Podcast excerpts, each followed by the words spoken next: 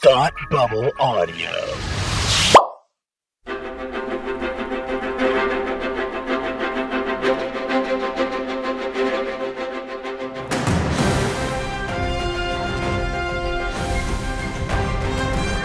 Hi, and welcome to Supergirl TV Talk. This is the podcast where we talk to you about the CW's hit show, Supergirl. My name is Frank, and with me is my hidden in plain sight friend, Tim. No, I'm right. I'm, I'm right here. Where? No, Where? I'm in. But Frank, I'm in plain sight. How Let can me- you not see me? Let me follow the sound Or- of your voice. or let me, tell let me that it's follow me. the sight of your face. I'm over here. Weird. I don't know if that did anything. Not really. Dang, I moved my head all over the place. You did. You did. You make a I, was- effort. I looked like I was trying to lick the ice cream cone on a hundred degree day. You like I really was just, did. I was all over the Uh, place. From every angle. I wish everyone could see that, but alas, it's an audio medium. Indeed. Uh, yeah, yeah. Uh, but how have you been? What's going on? Anything super happening to you? Anything Martian happening to you? Hmm. Martian, Martian, Martian, Martian. I nothing's really been happening to me. My wife and I got a dog. That's not pertinent Yay, to, this, to this podcast in any particular way.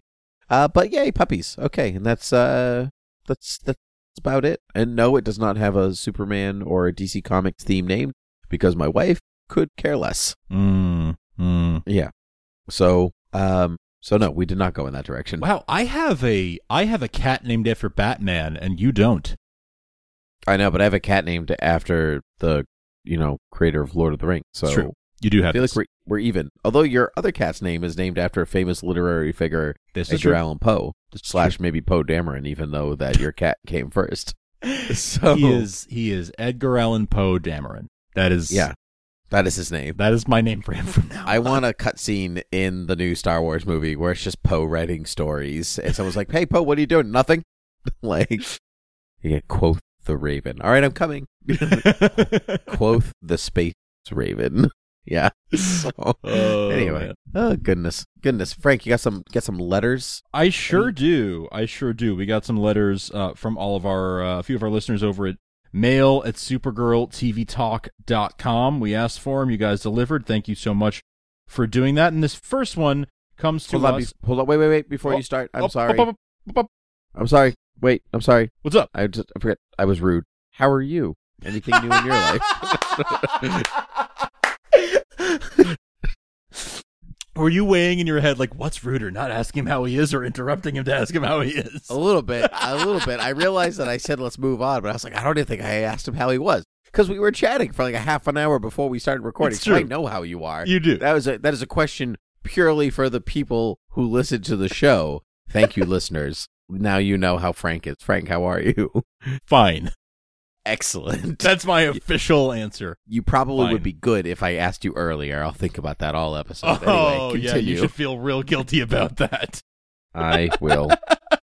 Don't worry. Oh, I- uh, so Love you too. uh, our first our first uh note comes from Gabriella.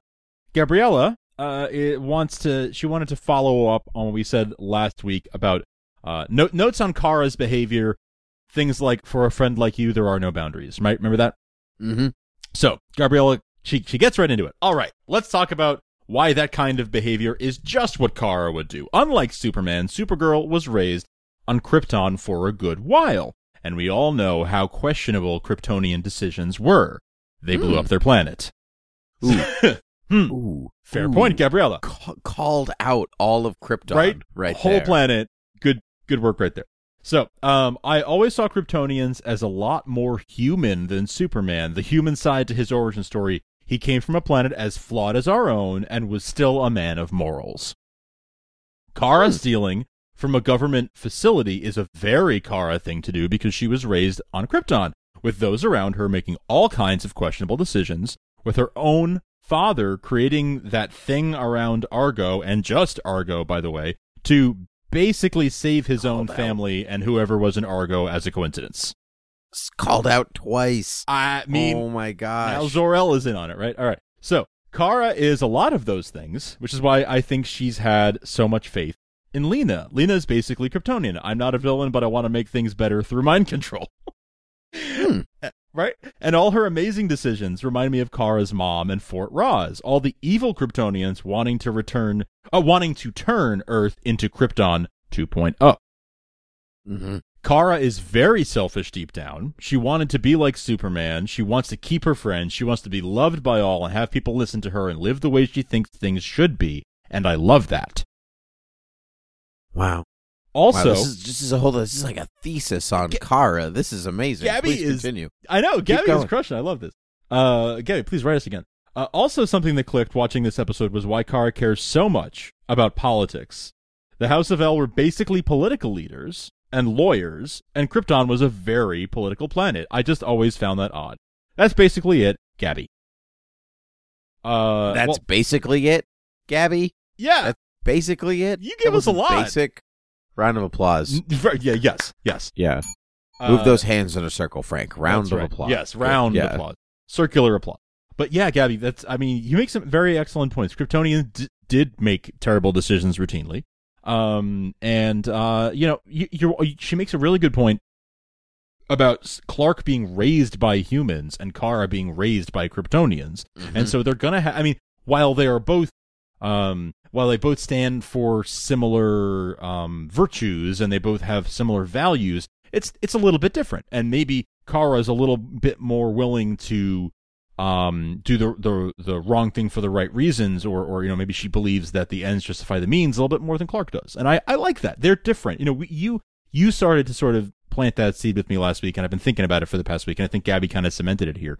They are different characters. They are going to handle things differently. They are while they're both supposed to be these moral, upright, upstanding citizens, they're different and they're going to make different trade-offs and different uh calculations. So I like that. Yeah, I like that. I like that too, and it's something that we've we've certainly talked about on on the show ourselves. But sometimes you you forget that Kara is spent so much time on Krypton. Actually, there was a moment in the episode tonight where uh, uh um, Brainy and Brainy, no, not Brainy, Nia and uh Kara are having this conversation. They're like, "Oh, you know how Brainy, you know how human emotions confuse him." And this is a Kryptonian talking to a insert whatever species um, Nia is. Can't remember what planet she's from. Dreamer. Right. And so Dreamer Planet. Yes, indeed. But you know, like, oh, human emotions confuse him. And I'm like, oh, but neither of you have Earth emotions. So it's even like, yes, you're humanoid, both of you, but like, you don't, you think of humans as like Earthian or Terran or whatever, you know. Yeah, whatever sure, the- sure. So, yeah, it, it just, it just struck me when I was watching the episode. That's it. That's please conti- yeah. Please continue. That's good. That's good. Yeah. Well, um, this is this is all really good. So yeah, thank you very much, Gabby. That was great. Uh, great to hear from you, and uh, some great thoughts there. So please uh, write us again. That was awesome. Uh, speaking of writing us again, we have a note from Renee. Renee is a, a longtime uh, uh, writer into the show. Uh, Renee says, "Hi Frank and Tim. I have been binge watching Arrow." And noticed that the spider tattooed woman reminded me of the card tattooed man from Arrow season three or four. Hmm. Right? Yes. Definitely. Yes. Also- Absolutely. I forgot about that, dude. Right? Yeah. Yeah. So um that that is a good pull. That's a good poll. There is some similarity there. Uh, Renee goes on to say also, Clark from Lois and Clark went to China to get Chinese food during either season one or two during one of their late night working sessions, Yes. just like Kara did for Lena. What are your thoughts? Yes. That was a season that was a season 1 poll from Lois and Lois Clark, and Clark. because they Yeah. were all like, "Oh my god, where did you get these dumplings? Oh my gosh." And he's like, "I don't know. I just know a little place." So good. So good. It's one of those, you know, we talk often about how we wish these shows did more uh, of the sort of casual use of powers. Yes. right? Like Yes. the like the walking on the ceiling and the walking on the walls, and like the using uh, your heat vision to make toast and things like that. Um, and flying to another country to grab lunch is a great example of that. Of Kara doing that. Yep, that is a casual use of that is a casual use of your powers Yes. And you used it wisely. Yes. Uh, yes. So good. Two good polls, Renee. Thank you so much for that note. Love it. Uh, I love getting I love getting mail like this from our awesome listeners. So thank you all so much, everyone who emailed us at mail at supergirltvtalk.com. We love you all, and uh, and we really love uh, hearing from you and, and reading what you have to say. So keep that stuff coming. Mail at supergirltvtalk.com or at TV Supergirl if Twitter's more your thing. Uh, and we'd love to, to hear even more of it. We also love all of you who uh, support us over at patreon.com slash thoughtbubbleaudio. Um, it's been uh, a real pleasure. One week since you looked at me. Oh. Ah, there it is. Yay. Ah, You had to do it. You had to do that. Yep. Uh, I, I certainly I would have done it in your shoes. So It actually has been one week though. Because, it you know, since I looked at you. Yeah. That's Yes. True. true. Um. Yeah. Uh, everyone who supports us over on Patreon, you really make our day every day. You make it possible for us to do what we love to do. So thank you so much. Uh, even for as little as a dollar a month, you can help us keep the lights on, pay the bills, keep these shows coming, and uh, we really, really love you all for for doing that. So, um, if you're if you're doing it, thank you. If you haven't, consider it. Uh, a dollar a month, uh, as much as you're able or willing to give. You know, if this show is worth a quarter a week to you, if you get that, you know, a a, a laugh when Tim uh sings uh sings silly songs or whatever, if it's worth a quarter a week, dollar a month, consider uh, kicking us a, a a buck here and now and then. Patreon.com slash thought bubble audio, and thank you to all of you who uh, who support us. All right, Timothy. Uh, I believe it is time that you tell me uh, a little bit about uh, this episode. Frank, I'm going to tell you so much about this episode. So much, in fact, that I'm going to keep you in suspense until right now. Episode, season five, episode four, episode titled In Plain Sight, which is funny because you said that at the beginning of this episode. So both episodes, in a way, are titled In Plain Sight. It's like I planned it or something. Indeed. Written by Jay Faerber, who is this is his first episode working on Supergirl. So welcome, Jay Faerber, to the Welcome, Supergirl- Jay. Welcome to the Supergirl family. Uh, and uh, longtime standing writer Jess Kardos, directed by David McWhirter, which is also a long-standing creative on Supergirl. So Frank, here we go. That was a good bit. You ready for some good bits? I'm ready. Are you ready? Are you ready for the good bits? Okay, Hit good. me. We go. Hit me with your good bits. Okay, some people were making fun of this online, but I liked it. The bullet catch turn in heat vision at the at the beginning with Malefic. It the some people were making fun of the way that it was edited or the shot was compositive because she kind of flies in and all of a sudden she flies like super straight, like it, she was like a little like stick figure, and she's like, um, yeah. But I honestly, first time watching it, just completely, wa- I was like, that's cool. She It was caught it and she turned it. yeah. It felt like it felt like one fluid motion, Yes. and I was on and I was on board for it. agreed. Agreed. it. Yes. All right, Yep. next your good bit. Um, I just, I mean, I'm not going in order here, but the thing that stuck out to me maybe the most in the whole episode is that James is now going by Jimmy. Yeah, man. That's yeah, man. yeah, yeah. I was that a. I guess that's a good bit, but also kind of ties to the the news thing. But it's really a character piece. So It was just I'll a, mo- a moment, right? It's like, a yes, moment. it's part of a bigger story, but Yeah. like that moment, I was like, oh, all right, we're going, Yeah. we're going there. I thought it was a, I thought it was a uh, pivot away from, right? In season one, what were, didn't someone call him Jimmy and he was like, it's James actually? mhm. Uh, maybe even in the pilot. Yeah. Hold hold your Jimmy thoughts. All right. Until uh hold you all we'll talk about James even before we get to Storytime Village. We can like start with James because this is this was Mehcad Brooks' last episode as James Olsen. I think although Slash maybe in the crossover, can't remember. Not positive about that. I think he might be in the crossover. I think I- he is in the crossover. I think he makes at least an appearance. Yeah, because this is kind of an abrupt, like a somewhat abrupt way for him to leave. Like he didn't say goodbye to anybody or anything, you know. But but we'll Right. He's just in his hometown, which happens to be in California, even though confusing. All right. Metropolis, the- yeah, hold- all that. Hold it to the end, though. Okay. Hold that. Hold that until the end. What's your next good bit? My next good bit is uh, Sprock, Sprock, Sprock, Sprock, Sprock, my- which I really enjoyed. And then in the next scene, it was like Sprock. like, I love that. I love that. For for for the uninitiated, Sprock is is uh, the Legion's uh, future uh, F word, sort of. Yeah, that this is probably the closest equivalent. It's probably a lot cleaner than that, but yeah, yeah, but it is the it is their big it is their big swear word. It's the big. It's the big swear swear word. Yes, the same way we have shui in the future, we have sprock. Exactly. Yeah. That is shui. I wish shui would make it into the real world.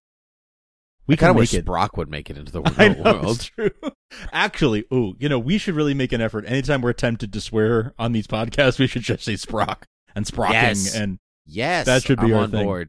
I am I am sprocking on board for that. I am right. so sprocking excited. We just we decided. Well, to then do we're just gonna swear up a storm this episode now that we've given the rule. This is this is five se- this is five seasons of not swearing. pent up, pent up Pen- anger. pent up s- s- sprocking anger. energy. Anyway, sprock, sprock, sprock. Anyway, uh, that was uh that was my good bit. What was your next good bit? Um, uh, I I did enjoy. Uh, well, actually, there's a couple of things that I want to talk about, but I don't want to. Th- we're gonna talk. We're gonna cover them in Storytime Village, so I don't want to um tread too Oh. far because now I'm thinking about the James thing, and and yeah, I don't want to spread. Okay. too- so why don't you All give right. me a couple of more of yours, Okay, and I'll I'll reveal mine as we go along. all right. I've only got three more other good. I've only got three other good bits because the rest of them tie into the rest of the the show. One, the blue in the face effect when when all the wind got sucked out of the room. That was that was fun. That was that cool. was cool. That was just like a second of like, oh hey, yeah, she almost died of asphyxiation. You can see it in her face. It matches her blue. Her I like that. I like that they were Mhm. showing that. Yeah. She went from blue to brownish gold. It was great. And then, um, but she was not depressed. So, Right. it's my Lion King reference for the day. There you go. Even though I think I made that joke earlier today, so Probably. uh, it's a good one. Um, I loved how old the computers were in the Calvintown Gazette offices. If you notice, they were the big, bulky white monitors. I didn't Like- notice that. They oh were the no, old CRT had- monitors. Yeah, and it wasn't. They're not even like the bulky, like slim monitor, Right, That right. still weighed like fifteen to twenty pounds. This was like the big one that took up your whole desk. Like the old gateway. Yeah, like, exactly, yeah. exactly like that. And I loved that because it it without really commenting on without really commenting on the state of the newspaper, it really showed you the difference in Catco news media journalism versus small town paper and where this paper was and what they were about and what they were doing. It was pretty pretty something. Yeah, it was Yeah. very telling. I think that's a that's a really good. I did not pick up on that. That is a good bit. That's a Ah. really nice little detail that says volumes. I'm really surprised you didn't pick up on that. That honestly, I was I think I was focused on the dialogue and and and the story like, the story that was unfolding there and I didn't even look at the surroundings at all. Yeah, that the tech stuff is is- that's the stuff that I would normally notice. Like, "Hey, did you notice they were using this phone whatever?" Like um yeah, that's something that I sh- I normally would notice, but good good eye. Good eye there. Thank you. Thank you. You know, people probably would take you more serious if you didn't use that voice when talking about tech. Probably would. Probably would, Yeah. but uh, I have to stay true to myself. Yes, So, that's true. If the show has taught you anything, Frank. I'm going to sweep in here. I'm going to buy this podcast and I'm going to tell you to call me Frankie. Okay, you you could do that, but we we already own this podcast, Oh. so kind of a waste. Of Oh man, I got to talk to my accountant. This is I'm being robbed. anyway, um, and don't call me Frankie. Oh, oh, that was the other thing. Don't call me Chief. That was the other. That, that was, was a good. that's bit. a good bit. Yes, excellent, excellent. Okay, good. Sorry. And then la- uh, last good bit, I really enjoyed the new establishing shot of National City, but Kara as Supergirl zooms across the screen really fast. I've never seen that before. Is that new? Uh, I think they've done it before, not with that shot, but they've done it like they've done establishing shots of her zooming by before. Kind of like they have Barry zooming into an establishing shot, you know, and uh, things like that. That's Um, true. Yeah, it just seemed like so like almost like I was like out like I was on a building looking out at the city. I am the camera, and I happened to see Supergirl flying by in that exact moment. It was fun. Isn't it neat? It was really fun. I like I had to rewind. I barely noticed it. I thought I something went across my screen. I know. I love when they do stuff like that. It's just playful and fun, and Mhm. as it should be, as it should be with these shows. Yeah, man. Yeah. Okay. So, Frank, uh, some Pro- Professor Comics corner before we talk about before we talk about the the sayonara of James Olsen. Hmm. one, the Verdex blaster, you know, the quote Hank Henshaw designed gun that this whole thing kind of revolved around. Not a comic thing. I know everyone was expecting it. Like, where's this thing from? It's not made up for the show. Tried to do a lot of research, didn't happen. All right. So not not not a comic thing. Interesting. Not Professor Comics at all, but Mm-mm. it might have been on people's minds. Uh, Professor next- Comics is here to tell you that is not his thing. That is not his thing. Exactly. Next thing, uh, we got uh, two alien name drops: the Tamaraneans and the Fireoids. Tamaraneans are where uh, Starfire become Starfire. It's it is uh, her species of origin, and uh, and the Pharoid, which took a long time to find. Uh, and Frank can attest to that because I searched earlier, and then I searched with Frank, and finally they've appeared in one episode one episode, one issue of Green Lantern 156 in 1982, and that was the last time ever. Who knew? So that was a that's a deep dive, almost like people forgot that was a thing, and I appreciate when the show does things like that. Yeah, that's a really deep pull. Like that is a hard one to find. Mm-hmm. And then and then finally, which is kind of Professor Comics corner, though I'm making an assumption here. The kid that James and um, James and Kelly end up helping is named Simon Kirby, and I'm assuming that's named he's named for Joe Simon and Jack Kirby. So some of the the two biggest uh, names and influences and creators of in, comics uh, of all time. If you've heard of a superhero or a supervillain, chances are Jack Kirby helped create it in some way, Yeah, especially especially on the Marvel side of things. Right, right. Yeah, I, I think that it's got to be. I think it's got to be a, a reference, right? There's just too much. That's like too coincidental to to not be in some way Right. Related. Jack Kirby, King of Comics. I mean, like unless there, unless it's Spider Man or Doctor Strange, he helped. He created them. Like that's Right. it. Like Yeah, he is it. so so Everything. involved. Yep. So I uh I think I guess I guess it's for them. And then so then like the next step that i'd I'd have like to include that with which um it could be, but I'm not positive here. So when Jack Kirby, here's the real Professor Comics corner. Uh, this is the deep dive right here. Jack Kirby worked for Marvel for a long time. Decades and decades, you know, before with before superheroes, then superheroes, then there were no superheroes, then there were superheroes again. It was all he was all there for decades, and then and then Marvel started to not treat him so well. They started to go with new types of creators and all that stuff. And Jack Kirby hopped ship to go work for DC Comics, and they were like, "Hey, what do you want? What do you want to do?" And he's like, "I'm going to do um, Jimmy Olsen, Superman's best pal, Jimmy Olsen. I'm I'm going to do that." And in there, he created the Newsboy Legion. Right, He, right. He, cre- he created um, Side and the New Gods, which I mean was also its own comic, but you know, Turtle Boy, you know, whatever else showed up. Right. That wasn't him, but um, but either either way, um, Jack Kirby has a huge is a huge part of Jimmy the importance of Jimmy Olsen in the comics.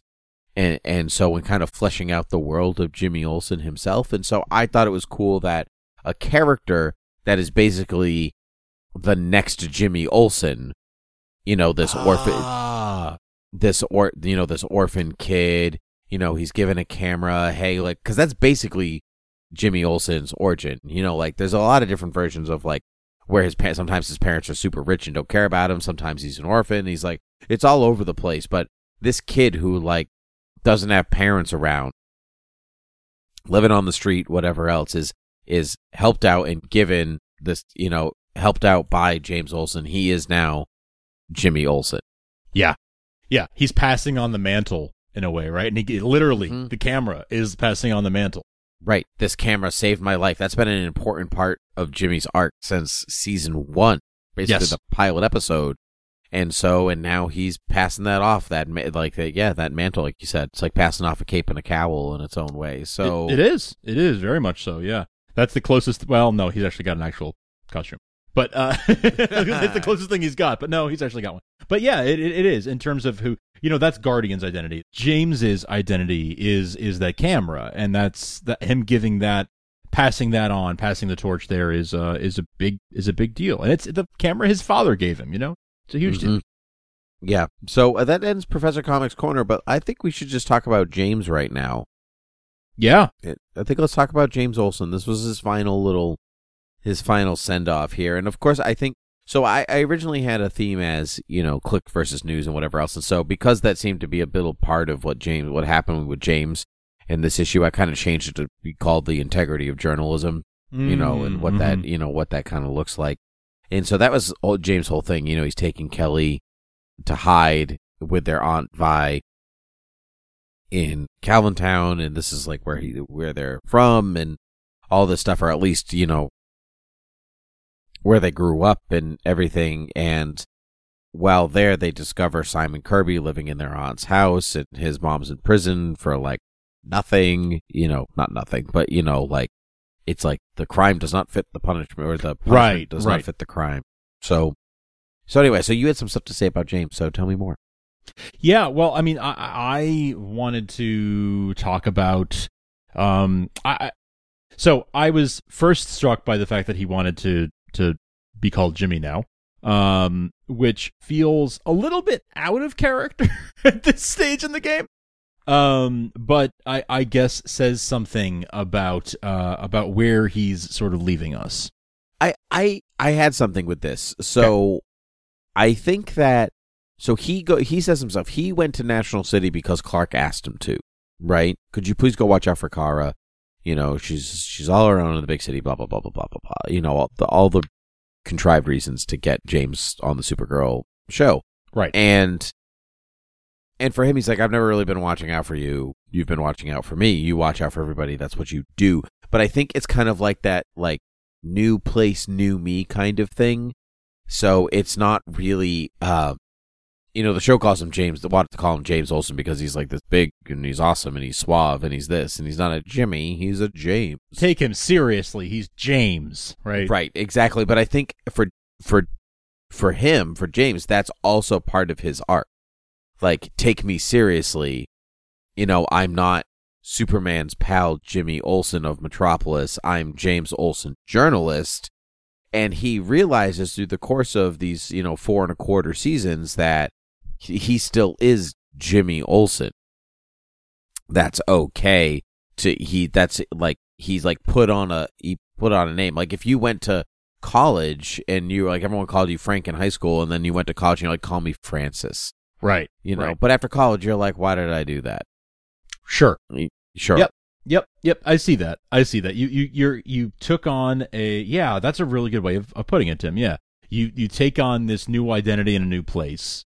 Um, you're trying to get a fresh start. You say, "Call me this." Like you you change something, but maybe you get a new haircut or a you change your hair color or you get Mhm. you know so you change the way you dress, something like that.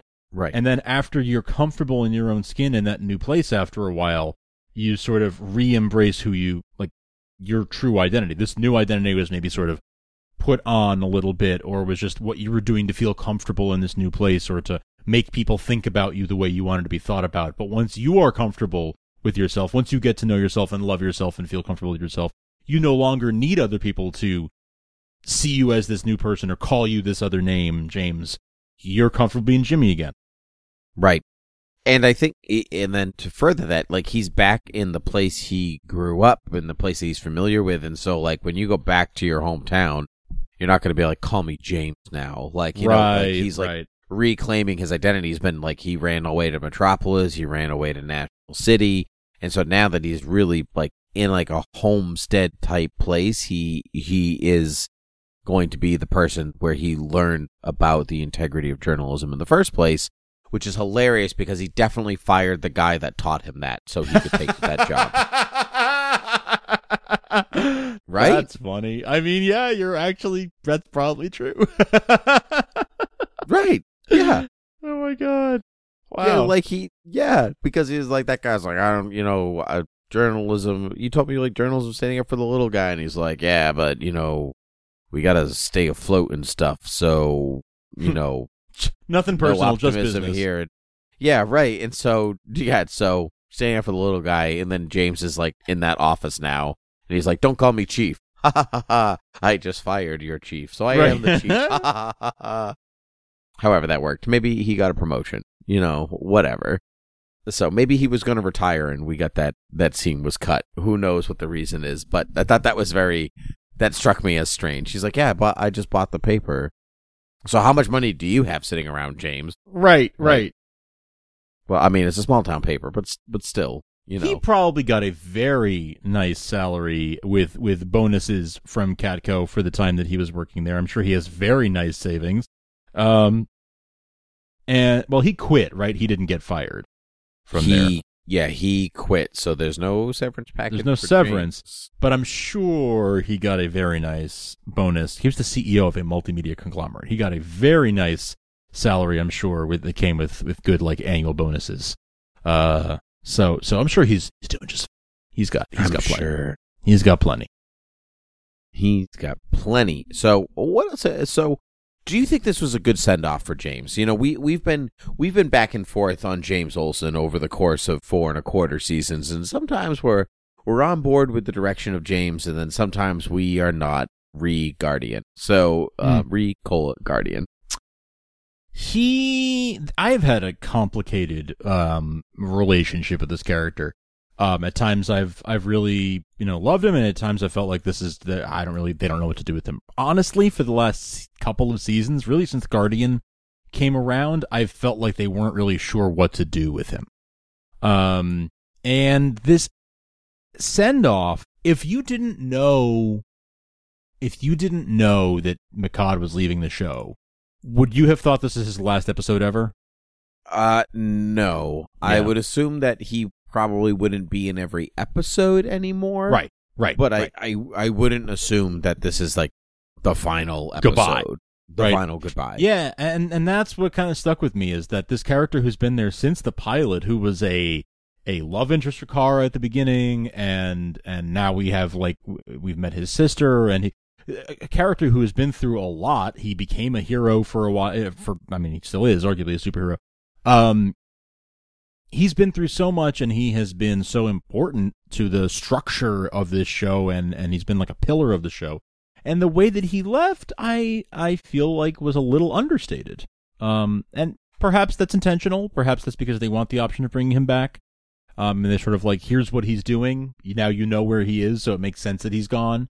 Um, Yeah, I also feel like it's not like he burned any bridges on his way out though, or like he died, Mm-mm. say, you know, like in the line of fire or anything like that. So like sometimes people just move away.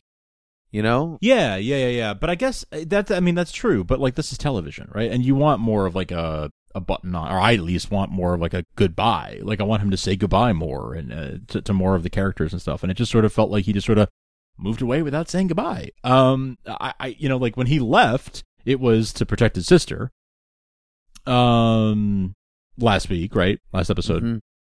Um, but I felt like then sort of like staying away almost just feels like unceremonious. I, I don't know. Yeah, I- I- It's Jimmy Olsen we're talking about, right? It's not like made up character for the show. It's J- Jimmy Olsen uh, that going back to the early 40s. sure. Um, that I in a way I get, but I I've made my feel, feelings pretty clear on this that I like he's James Olsen on the show and he can say call me Jimmy all you want at the end, but that's at the end. yeah, agree. You know, it's easy and- to say that at the end. it's yeah, and and so like as as far as like a big send off, like yes, he's an important character to super the super family mythology. I he he never really jive with the show. There was there was always a, he was definitely he definitely felt like he was put in there as Kara's love interest for season one on CBS because they were like she needs a love interest. What if it's James Olsen? You Right. know, and so it just never worked because here's the thing about the CW shows, the Berlanti for uh, most of those characters when they show up, they are authentic to their comic book counterpart, as close as possible in the world, unless you know their comic book pu- the counter comic book counterpart doesn't really have much to work with, right? Right. So, sure. but most of the time they feel authentic to to the rightful character, and, and he didn't. He's not James Olsen. Yes, he's a photographer and he's Superman's best pal. Blah blah blah. It's a complete reimagining of that character, and it just never really felt authentic. And, and uh, that's not Mehcad's fault. That's the the choice that was like that's the choice that the the showrunners had to go with or chose to go with or whatever. And so for so for him to leave, I like yes, eh, Jimmy Olsen is saying goodbye, but I've never really felt a connection to him in the way that like, oh, this is a huge member of, you know, the the family. Or maybe that's also possible because he is so associated with the Superman side of the family that I ha- like I have stronger feelings about Alex or Nia or you know like because they are Kara's supporting cast, you know, of players, not traditionally Superman supporting cast of players. So I don't know. I, I think you make a good point there. Maybe it was a maybe it wasn't the most pomp and circumstance farewell for the character, but a appropriate a farewell for the character on this show. Right? Sure. Within the confines of this show, less less surprising, less, you know, sad uh that that he didn't get as much uh, sort of pomp and circumstance around him because it's more appropriate for this show because, because of the role he played in the show. I, I agree with a lot of what you're saying, most of what you're saying, that he, he never, the, the, the way they wrote the character never quite gelled with the rest of the group. And, um, uh, it, I, I said it myself. I, I felt like they didn't weren't quite sure what to do with the character for, for much of the last couple years. So yeah, in a way, it's like, you know, maybe it's just, it's for the best that he just sort of says, goodbye. Um, I guess I, I, I was just s- surprised that they did it the way they did it, but I guess I shouldn't have been. Hmm. No, I don't. I, I guess I don't. I really wasn't expecting anything. Yeah. If that makes if that makes sense. Like I, I had no expectations about his goodbye, so I wasn't take. I I I very much liked the way that he said goodbye here, and I also like that he. It's a like a going back to your roots ending for him, you know, but with the self, but with the knowledge he has obtained through his years in Metropolis and National City, you know, but he's still going to, at the end of the day, stand up for the little guy because Right. that's always been the thing. Stand up for the little guy is what he learned even before Superman. And so that's what journalism is about. And, and he can do that on a small, he can even do that on a smaller scale. In fact, and maybe even be more effective that way. So then, then, then what he was at Catco, you know, always fighting something. So, so we'll see. But like being a senator or the Smithsonian, those things didn't feel authentic. It would be kind of like the next move from Catco. Like it didn't exactly feel like- quite like James. This feels like James. It Yeah. even feels like Jimmy Olsen, uh, in some, in a lot of respects. So, Sure. so we'll see. We'll Yep. see. But I, I'm sure that, you know, we'll be hearing from him again. I'm sure. I'm I'm sure. Yeah. Just because he's not uh, a series regular anymore, I'm sure he'll be popping back in. Um, I think that's safe to. To I think that's a safe assumption to make. Yeah. Yeah. So I, I you know, he'll be Mehcad's a great actor. He'll be missed. Um, I, I wish that they had sort of written more for the character over the last couple of years. Uh, and uh, in that sense, I'm sad to see the character go, but he didn't have that much to add to the story anymore, and so it makes sense that he would, um, that he would want to go pursue other things. Right, exactly. And I'm maybe he might have been feeling that for a while, and you know now the opportunity has kind of presented itself for him to be in Mortal Kombat. So Right. this I'm is- sure. I'm sure that's the case. Yeah. Yeah. Yeah. So so we'll we'll uh, we'll all see. But let's uh, let's talk about the rest of the episode. Um, you know, because we're we're already wrap up, kind of wrapping up on uh, on our our Yeah. usual time frame, just about. So so first, this you know, dark side of tech over reliance on technology. This Verdix blaster thing, you know, like developed by Hank Henshaw, and it's no good. But then you know, like Malefic's gonna use it to hurt his own brother, like his brother hurt him and stuff. It's all it's all bad business, right? It's bad juju, Frank. What do you Bad think? juju all around. do you do you like how Malefic was could like fight off the Phantom Zone? Did that bother you at all, or were you A little bit. I, it confused me more than anything. Um, more than it bothered me. I was just sort of like, oh, so that's a thing we can just do now. like when when we don't want to go to the Phantom Zone, we just don't. Like Just that. no, I just don't want to that much. You can't make me like. Oh, okay. Well, Excuse me. It says here that there are 20 more minutes in the episode, so I'm not gonna go yet. I'm, tea, I'm a cake, or Phantom Zone. Tea, cake, or Phantom Zone. uh, of the cake, then. I- cake or death. you must have tea and cake with the Rebecca, or you will die. die. oh man, do people still know Eddie Izzard stand-up comedy from the early 2000s? I don't know. I don't know, but that's why you must We'll have, find out. You must have tea and cake with the Kryptonian Council or the Phantom Zone. right. So like, just that that was really my reaction was more one of confusion. Like, okay, so you just don't wanna, so you're just not gonna. I mean, all right. I mean, cool. I guess you're a Martian. You can do what you want. Um, will go with some. Some Martians are so crazy overpowered anyway. This one it might as well happen too. like, You know what? It's funny because J'onn has been like, they've always given good reasons for J'onn to not be super overpowered, even though he's got a lot of, you know, he does have a lot of powers. He never really like oversteps his bounds. And but now Malefic's like, and now I can control people's minds, and and now I don't want to go to the Phantom Zone, so I, I'm not gonna. So I was a little, I was like, when he did go, and I was like, oh, I guess that's the end of Malefic. Really? Is that what we're we're doing? right. But then twist, it's not the end of Malefic. I enjoyed this. yeah. So he ends up in Lena's lab, which kind of reminded me of this weird, like, uh, like so, like J'onn is brought to Earth by the scientist by accident. eh, You know, who has a heart attack and is like, "It's okay. You don't have to, you know, don't hurt people and don't hurt me. It's okay. I won't study you or anything like that." But then Malefic gets to Earth and Lena's like, "Boom! I'm to study you." Yeah. Yeah, totally. Wow. Yeah, that is a really cool like inversion. Um, how the the two brothers really are like mirror opposites in that way. Mm-hmm. Yeah, Yeah. or- yeah. Very, very mirror. Yeah. Okay. Uh, next, so going off this secrets and trust kind of thing, J'onn didn't tell anybody about Malefic, which is funny because I thought he did. So like when Alex is freaking out, he's like, "You didn't tell me," you know, and so I'm like, "But I thought she, I thought everyone knew." This is awkward, but I guess it was just Nia, so I'm the one playing catch up. Right. I I was sort of like, oh yeah, I guess he really didn't tell anybody else. Ooh, that's that's gonna have repercussions, Mhm. and it I- did.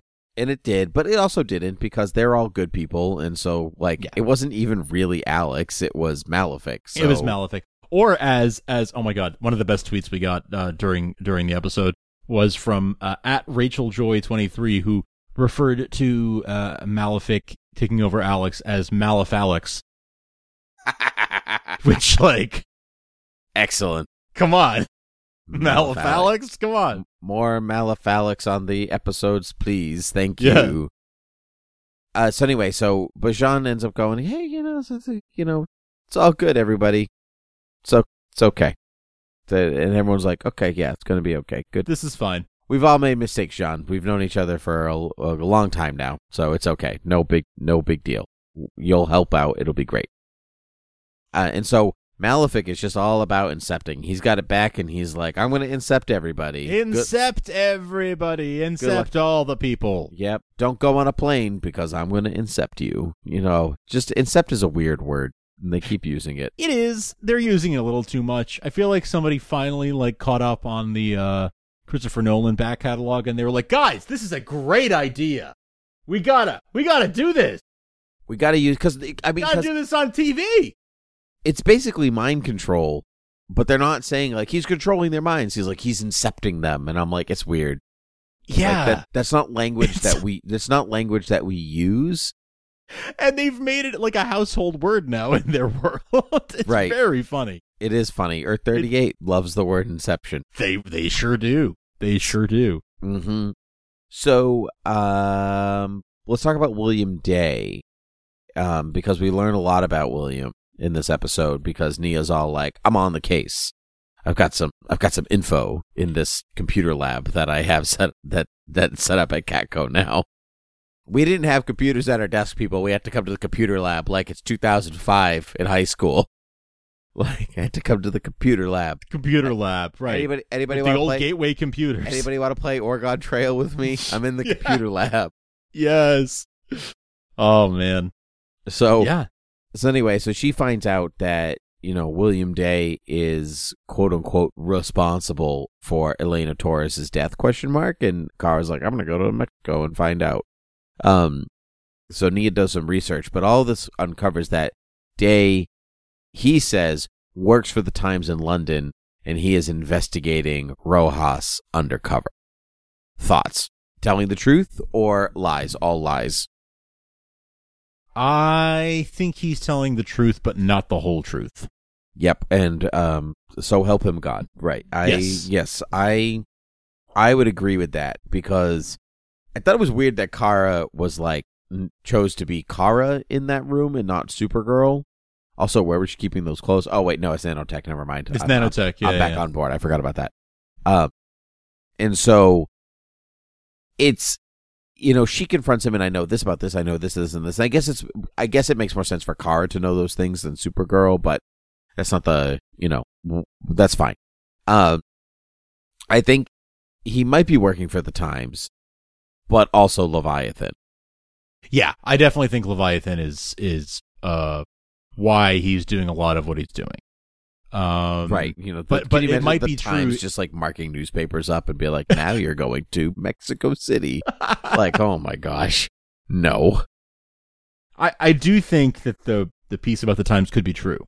Um, it's possible, but is that the reason that he's here? Is because he's investigating Rojas, or is something to do with Leviathan? You know, I, I, that I think that he's telling the truth, but not the whole truth, and certainly not not nothing but the truth.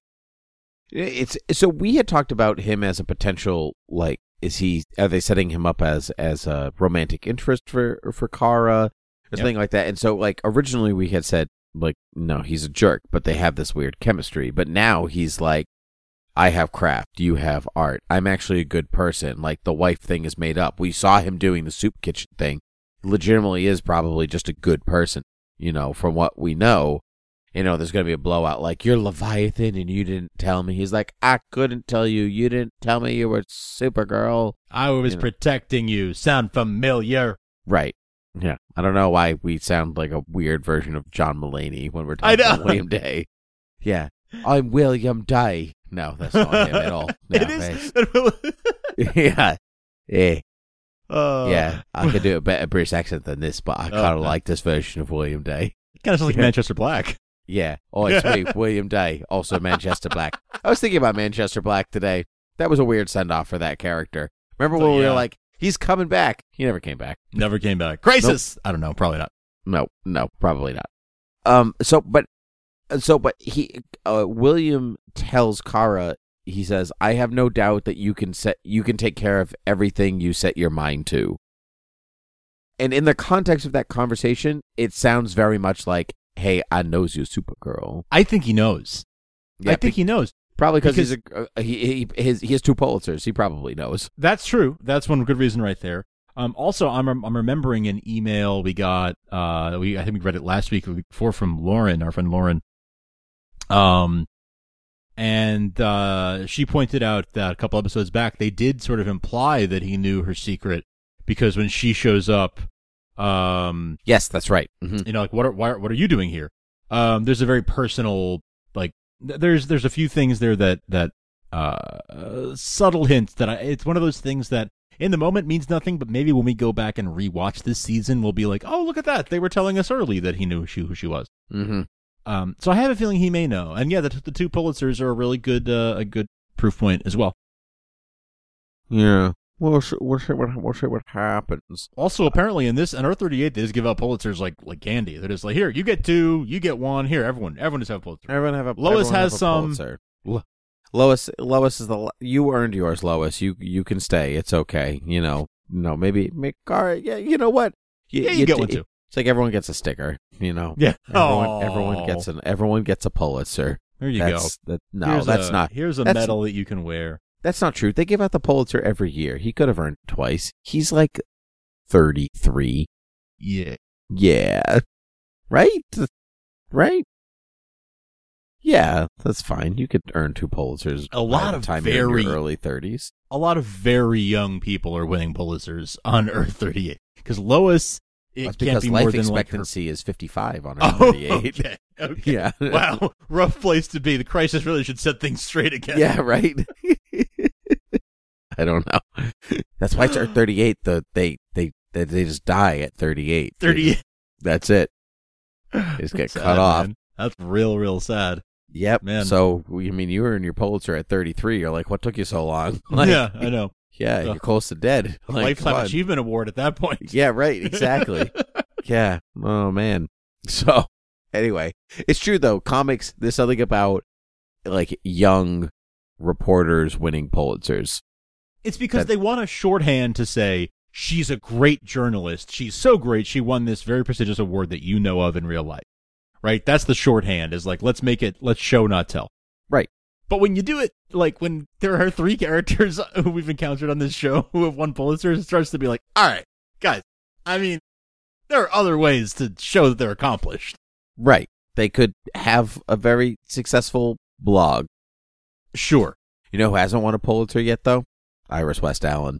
Get on that, Iris. It's because Earth One. They take their Pulitzers more seriously on Earth That's One. right.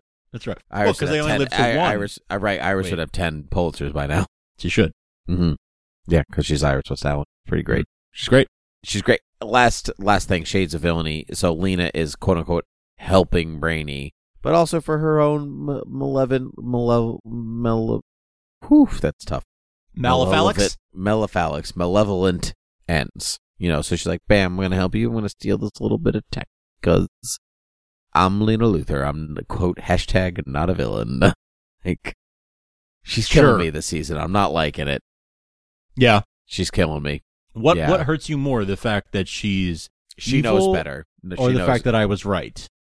Uh, she, the first one. It doesn't hurt me that you're right. That's Okay. fine. Yeah. That doesn't bother me. And that doesn't bother me at all. It's Good. uh, it's it's that like the character should know better, but she doesn't. Yeah. Know. Yeah. No, no, no, totally, totally. She should she should know better. Um and honest, I'm I'm really still feeling like the way that she's taking the whole Kara thing is she's taking it harder than she needs to. Like Sure. especially how inclusive Kara is being and everything, like should be softening her heart a little bit Instead of hardening it, yeah, instead of hardening it. I agree. I agree. It still could go in a. It still could go in. It's a, a new direction, but There's time for her to turn it around. There sure is, but Yeah. oh boy, is she's digging herself a hole. So anyway, that, that's uh I think um I think that's all we have time for question mark. Yeah, I think I'm actually I'm out of stuff. Yep, I think that covers themes. it. Yeah. cover- there, there are a lot of themes, yeah, and uh, bravo to you for like nailing the themes uh, back in the premiere, and like they're still holding true.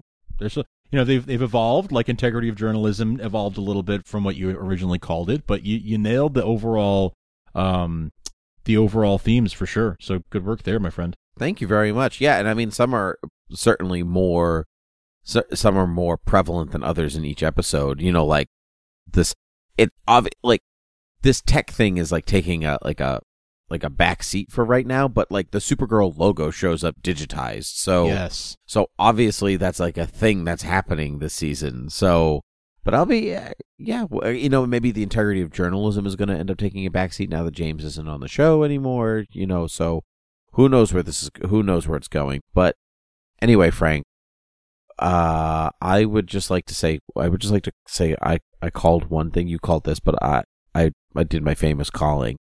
I called there was going to be a Superman show about him raising a kid with Lois Lane, and dang it, I was right. Sprock, yeah. Sprock, yeah, yeah, right. Today, as we're recording, I'm sure that that uh, many of you have heard the news by now, but yeah, it's uh, it seems that there is in development a a show um, on the CW about Superman and Lois. Um, raising a family in this crazy, crazy world of ours. So um, we are we will follow this story with great interest, and uh, who knows, we may have Good some Star Wars. coming. Good Star Wars. Good Star Wars reference. Thank you, thank you. Mm-hmm. But yeah, we may have we may have some updates for you uh, on that. Wink, wink, nudge, nudge to come. So You know, th- it's funny because the, the way that you know, because the way that they're writing about it, Tyler Hoechlin, you know, wrote something about wrote and Bitsie wrote something about it. Bitsie Tulloch wrote something about it, and they're all kind of writing like, "Thank you for you know this chance and letting us do this, and we'll steer it in the right direction." You know, so on and so forth. It kind of sounds like they're developing the show, not You know, the pilot. not the pilot. It sounds like like it's almost like it's a set thing. I I have a feeling. I mean, often, right? Like Batwoman was like, yeah, they're shooting a pilot, but we all kind of know it's going to get picked up, right? Like, like it's Right. just sort of the undertone. Um, is that like it's probably going to get picked up? Like, it's probably going to go past pilot. They're going to at least give it a shot. So, so Yeah, some are riskier than others. You know, certainly like they're shooting Green Arrow and the Black Canaries right now. That's that might be a slightly riskier than Yeah. the show about Superman. yeah, it's it's Superman. Like it's it's it's freaking Superman. Like it's it's sort of you know n- n- you know knock on whatever kind of wood this desk is made of, but um Rich mahogany, Frank. rich Corinthian leather. Uh, but it's it's just you know it's probably it's more than likely going to happen, and I I I'm hesitant to say that because I really want it to happen. I don't want to jinx it, but I really um yeah it's like happen. I mean you know Batwoman was even was was pretty much a lock. Um Yep. I mean, it got eh, Batwoman just got a full season order. Like it got Mhm. its other thirteen episodes or whatever. But it's like, Yep. was anybody expecting it not to? Because the ratings on Su- uh, on Batwoman have actually gone up. mm, Um, oh, each progressive week. So which has been which has been great.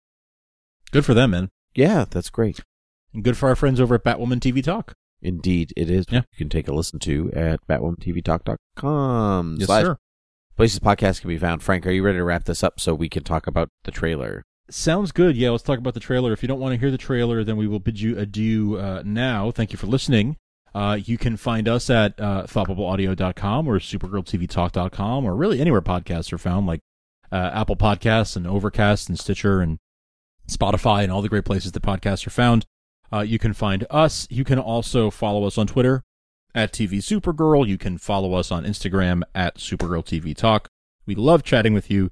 We live tweet the show Sunday nights uh, Eastern time. So please join in with us, join the conversation. We'd love to chat with you, uh, and in between too. Tim, you do a great job of of uh, keeping all of our Twitter followers posted on all the news uh, as it comes out. So follow us for great news uh, updates and and fun conversation with the fan community around the news surrounding the show and and sort of the Arrowverse um, at large.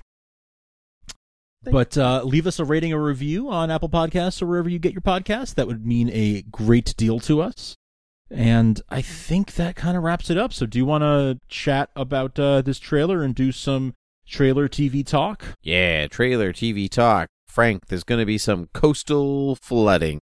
If this is there's a new villain on the horizon and he's not Doc Ock because he's only got two extra arms, so he's Doc Siempre. No, Doc Doc Dose? Doc Dos. No, no, because he's got five. two? No, that would be five, right?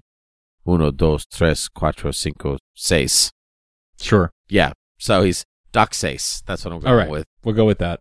anyway, he actually the the design looks familiar. The helmet looks really familiar, and I searched and searched and searched online and to like see like does anybody like recognize who this guy is? And I could not, I could not find, I could not find anything.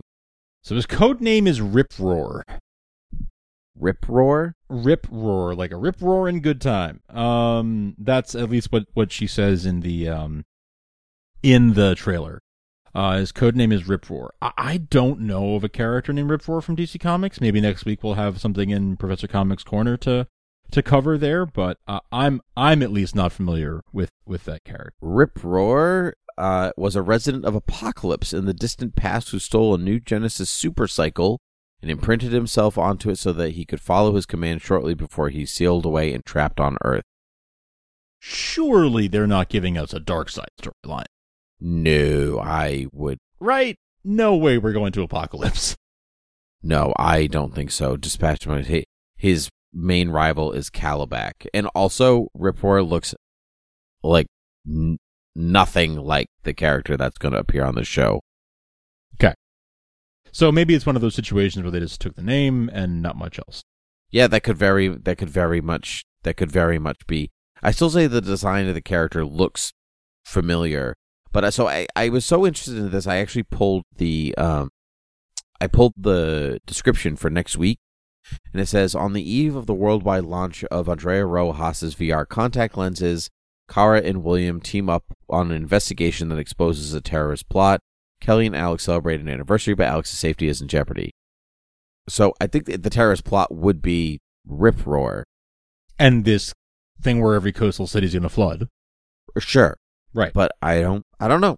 But I think there's like we're going to see more I think this character is being set up to be more than because in the next episode description so it'll be 6 episode 6 it's like the mysterious new villain and blah blah blah like it doesn't name them which I thought was strange Mm. as well.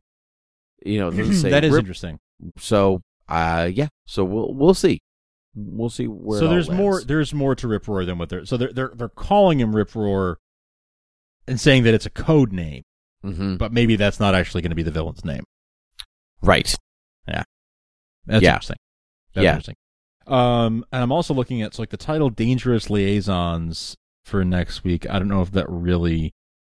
I'm not sure what that really tells us, other than you know, dangerous thing. I mean, I guess, I mean, I guess liaison in, in, in the in the sense that uh, Kara and William are teaming up. Maybe there's something to that. yeah, as I well. mean, have you seen Dangerous Liaisons? Because you know stuff's gonna go Mhm. down if Mhm, uh, mhm, if you mhm, if, if you know if what I mean. relating to the to the movie slash play. So I don't know. Maybe it could relate to the Arrow episode that was also called Dangerous Liaisons. Who's to say? Oh, interesting. Mm-hmm. Interesting, interesting. Yeah. Um it's uh it's very very interesting. Hey, um some quick speculation something that just that just caught my eye. Um it sounds like Todd Helbing is the potential showrunner for this potential That's correct. The- he- Superman and Lois series. that's correct. He was on the Flash for a while. he he was the showrunner of the Flash for a while. Uh, what seasons of the Flash? That's really important. I don't remember I don't know offhand. We're gonna look that up right now. I, I guess we can. Yeah. yeah. Wait, what's but, his what's his name again? Todd. Todd Helbing. Um, the reason I ask, and this is totally off the cuff right now, off the cuff. Um, but he was, it was he and his brother, right? Were showrunners uh on on the Flash. I guess uh, when did they leave the Flash? Is my is my real question because He's still listed as an executive producer in 2019. still executive producer. So Okay. he left. He left at the end of season five. okay, and they're in season six now. Yep. Okay. Okay. So never mind. I was like, does this mean that something's happening with the Flash that we're not th- that, like we maybe it's like the Flash that's getting replaced. But but Todd nah, nah. Todd Helbing's been writing Flash episodes since the very first season. good for Ooh, him. he's got really good episodes under his belt too. Like excellent episodes. And that's the kind of that's the kind of sensibility that I feel like a Superman show should have. Like I feel like the Flash of all the Arrowverse shows, the Flash is the show that feels the most Superman in tone. Mm-hmm. to me, and it's more the, the closest to what I would want a Superman show to feel like in tone. So that's a really good indication to me that they're they've got a good a good um vision for for how they want the uh Oh that yeah, show to go. check this out. Check some some of the like the man in the yellow season one, the man in the yellow suit. That's like the reveal of Yes. Reverse Flash. Good that was one. his second episode. Um, he wrote the finale of season one, Reverse Flash Returns, uh, Gorilla City, Oh, int- that's a good one. the, introdu- the uh, the first introduction of Earth Two, um, t- the attack on Central City. These are some of my favorite episodes, man. Oh, I think he, he wrote the um, musical episode. that's great. See, this is great. This is what we need from Superman. Yep, he wrote um part of the Invasion crossover. He part um, Crisis on Earth X. He wrote the third part of that one. We are the Flash under Flash. Yeah, he's there's some really really solid episodes under his belt. Um, that's great. And so if he's show if he's show running Superman, I am not even remotely close to worried. Yeah, same, same. That's great news. That's exciting news. What else was he on? Black Sails, Spartacus, Mortal Kombat Legacy. Ooh, he wrote a Smallville episode. Did he? He wrote Hero, season seven, episode thirteen. Pete oh my Ross god, that's the one where Pete comes back. Pete Ross returns and finds a number of surprising changes. Stride, Stride Gum Factory. That Oh Stride God. Gum Factory. Oh, That's that one. a classic if I've ever heard of one. Oh man. that one is like unabashedly like. Oh man, that that's funny. That that is one's funny. all right. Well, you know what? Remember all the good Flash episodes, and that'll. Yeah. He he Take wrote some amazing some of my favorite Flash episodes from what you just told me. So that I feel like Superman's and Superman and Lois Lane are in good hands with him. So hmm that feels great. And Bitsie said great things uh, in her Instagram post about him. So that's exciting. That's exciting stuff. All right. Well, Frank, I'm glad that we said all the things we need to say. Me too. Good Great. talk. Good talk. So until next time. Up, up, and away.